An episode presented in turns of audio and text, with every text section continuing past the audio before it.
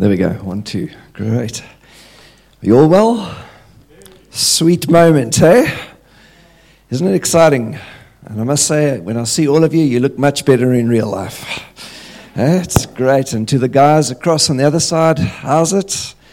Hope you've been able to join us and just have a wonderful, tender moment. So we are pushed for time. Um, but the thing is, you know, God can work in that moment. And I just have a deep sense, and I'm trusting God to do something very special here, as well as with the group next door, um, that He will just move powerfully um, in our midst. So, Father, I just pray, uh, as I prepared this word, Lord, I, I just want to ask that you would do what you need to do with this word in our midst right now. Let your power reign and flow in this place. In Jesus' name. Amen. So I'm going to ask the team up at the back if they could please put up the scriptures for us. Psalm 15. And I'm going to read this psalm, and I want you to see Father, Son, and Holy Spirit working in this word as we read it together and allow the Spirit of God to speak into your life. So it says, Lord, who may dwell in your sanctuary? Who may live in your holy hill? He whose walk is blameless and who does what is righteous and who speaks the truth from his heart and has no slander on his tongue, who does his neighbor no wrong and casts no slur on his fellow man, who despises a vile man but honors those who fear the Lord and who keeps his oath even when it hurts, who lends his money without usury and does not accept a bribe against the innocent. He who does these things will never be shaken. That's very powerful. And so this, this afternoon, I was going to say this morning stroke afternoon, I want us to just have a quick look at a few things here. And uh, I'm going to ask the question why is this psalm relevant for us today? And I love Durbanville AM stroke PM because you guys tend to ask a lot of questions. And, uh, you know, all we've got to do is just look around us and see what is happening in the world today. And uh, we will obviously be able to see that the world standards that are being set are totally contrary to what God's word teaches. And actually, the things that are happening in the world actually leaves the world in a pretty messed up state. And I'm sure many of you will, uh, will agree with that. Man is more depraved, which means morally corrupt today than ever before. He's a lover of self, self sufficient, self dependent, and people have no sense of morals and values as to how they treat others. And if you really wanted to, you could probably add to this list that I've just highlighted here. So the psalm becomes quite powerful because David brings us back, firstly, to God and then to God's word, and he puts things in perspective for us he probably at the time that he wrote the psalm was sitting and looking at things and things must have been pretty messed up at that time for him to be asking these kind of questions and and and asking god what is it that you actually expect of us in a world that is so broken down? And i think as time has gone by it's just gradually got worse. And so david asks questions of god and i think we can see it's okay to ask god questions I think some of us maybe need to do that. I think something that Russell has taught me over the three years that I've, that I've been here, there's been a lot that he's taught me, and there's a lot that I've learned from the team. But one of the things that he's said is just ask a lot of questions. If I can give you some advice, ask questions. And here we see David doing it. But the thing that David does is he asks the questions, and then he proceeds to answer those questions of that which he knows of God about his character, about his nature, what he knew from God's word. And I think maybe we could learn a couple of things. If you take what Nolan brought and some of the things that were brought earlier on, um, where Justin, well done with the word that you brought there, was really outstanding. But maybe we could be asking questions Lord, Lord, why is this? What is this about? And what do you expect me to do? I think we can really um, learn a lot and answer a lot with God's word as we delve into those things. So, as I go through my quick points here, this text, what I really was hoping for us to get from it is guidelines to living a blameless life. So, if you want to title this talk, it's Guidelines to Living a Blameless Life from this text, and it's going to be short, sharp, and sweet. All right. So, the first thing we can take from it is put God first in everything. That's what David did. He speaks with God and uh, he asks God questions. And one of the things that's important for David and the lesson that he leads or that he shows us is that he has an intimate relationship with God. And so he embraces God and he talks to him. And, uh, and then obviously uh, we know that he answers the questions with God's word. So, first thing is we seek God. Hopefully, that's the first reason why you came here today. It wasn't to see your buddy, but actually to worship Him. The overflow is we get to enjoy one another. The second thing is that when we look at the scripture, it says that we need to live a blameless life. And that's uh, quite interesting because actually, there is nothing that you and I can do in our own strength to try and fulfill these. Um, the, these texts here, we actually need the help of the Holy Spirit to live this life and to, and to actually live out these values and principles that we see before us. But it says we need to live a blameless life. Interestingly, in Genesis 17, verses 1, this is a story where God addresses Abraham. The scripture won't go up, but God addresses Abraham and he says to him, I want you to walk and be blameless. Now, what does that actually mean for us? And that's a good question, Dumble. I love it as you ask those questions.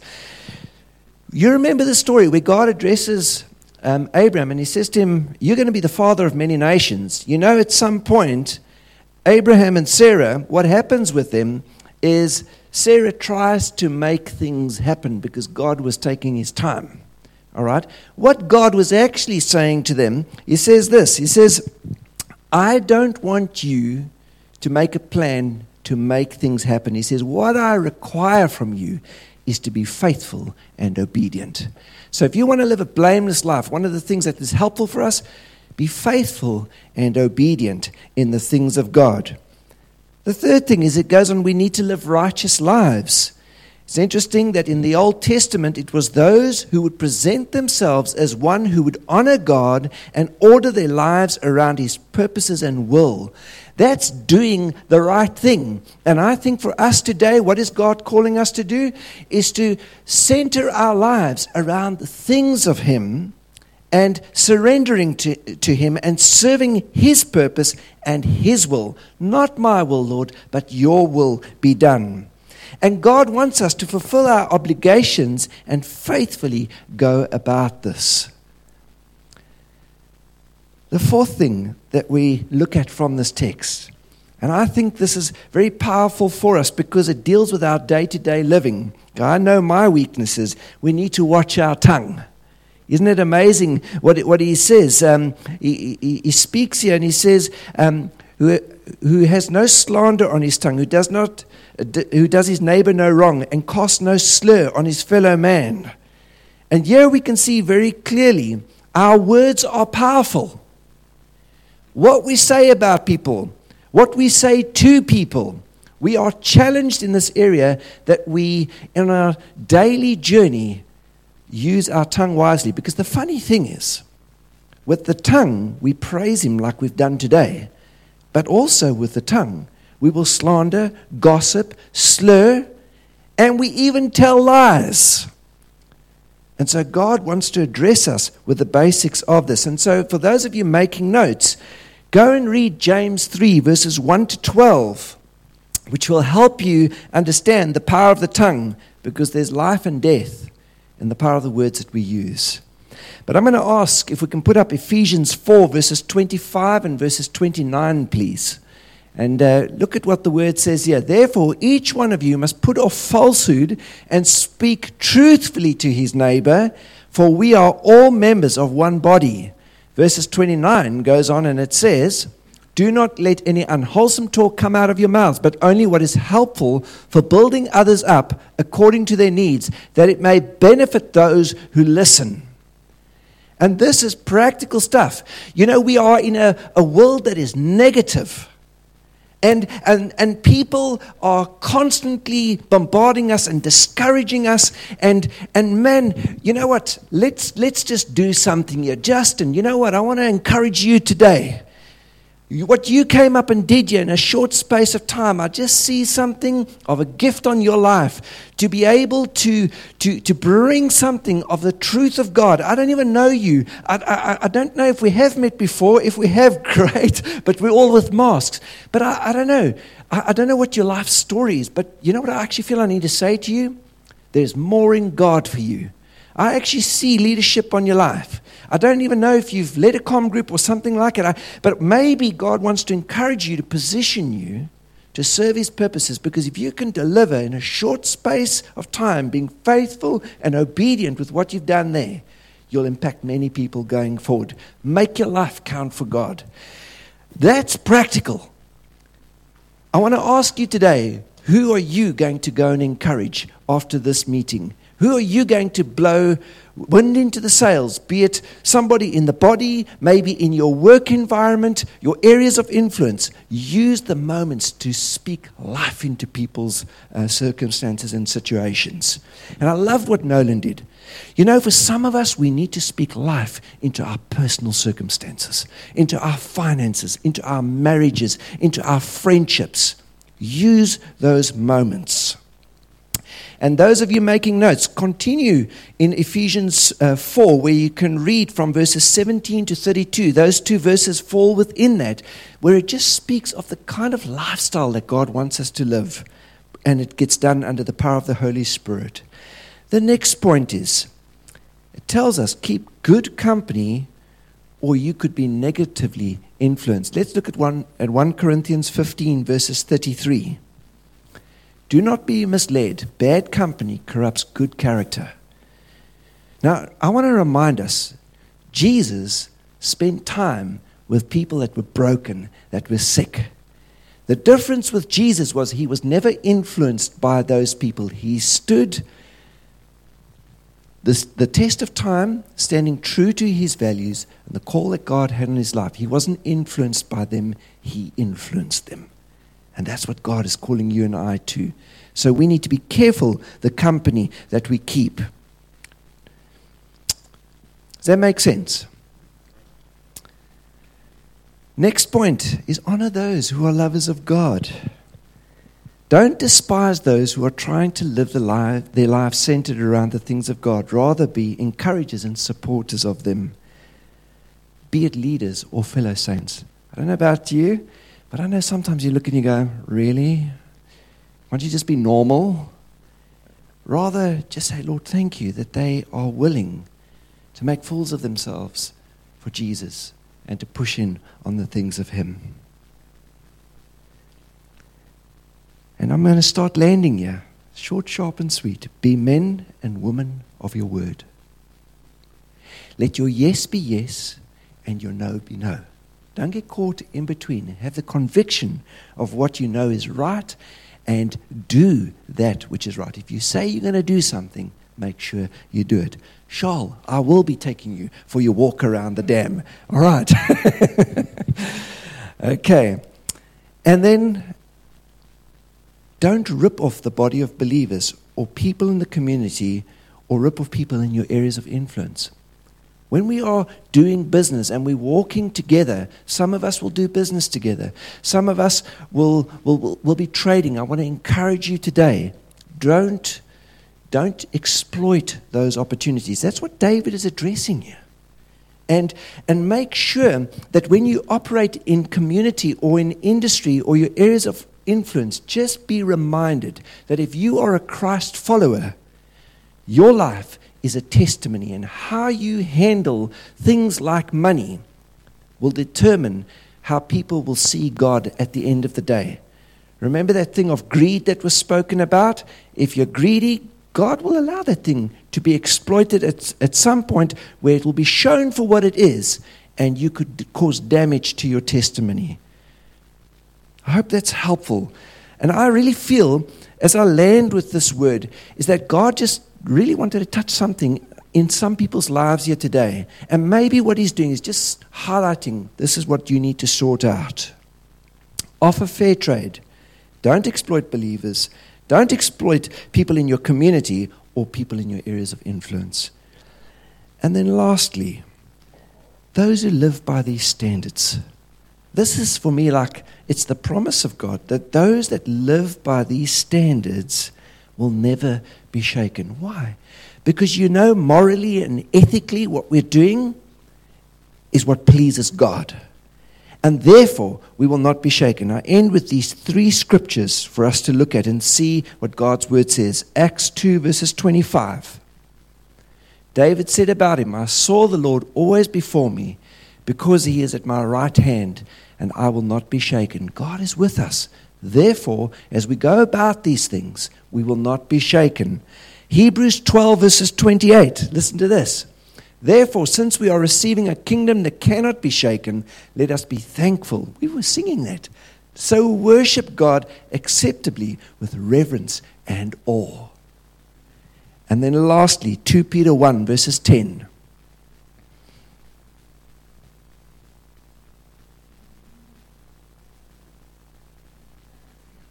These guys do a great job at the back. Well done to you guys. Hang in there. You can do this.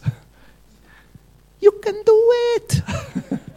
You're right there. Well done. Thank you. Therefore, my brothers, be all the more eager to make your calling and your election sure, for if you do these things, you will never fall.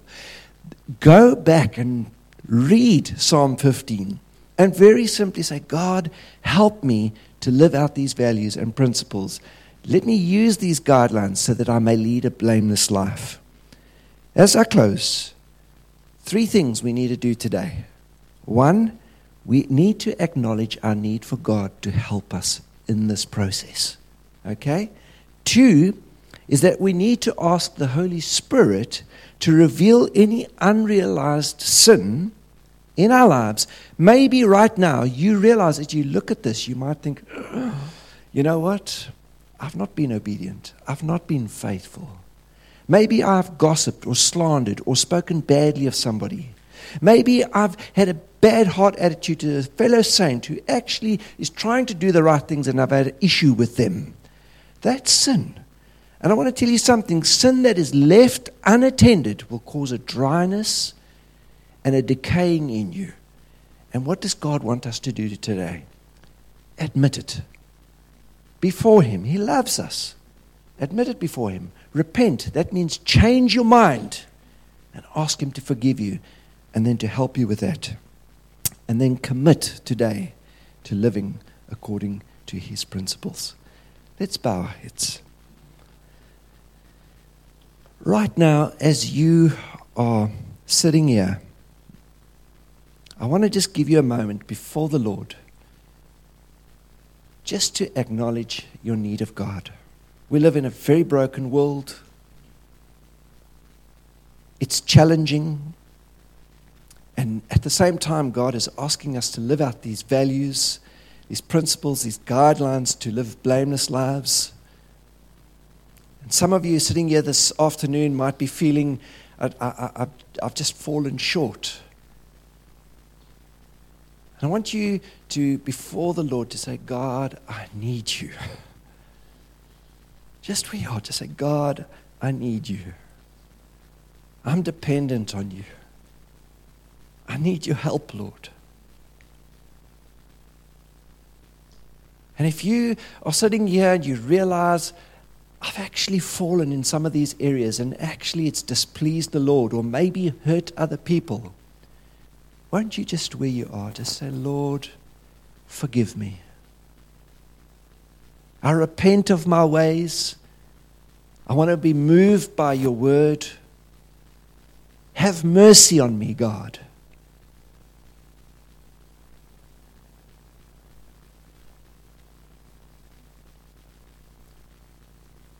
And then lastly, Father, I commit myself to your purposes and your cause this week.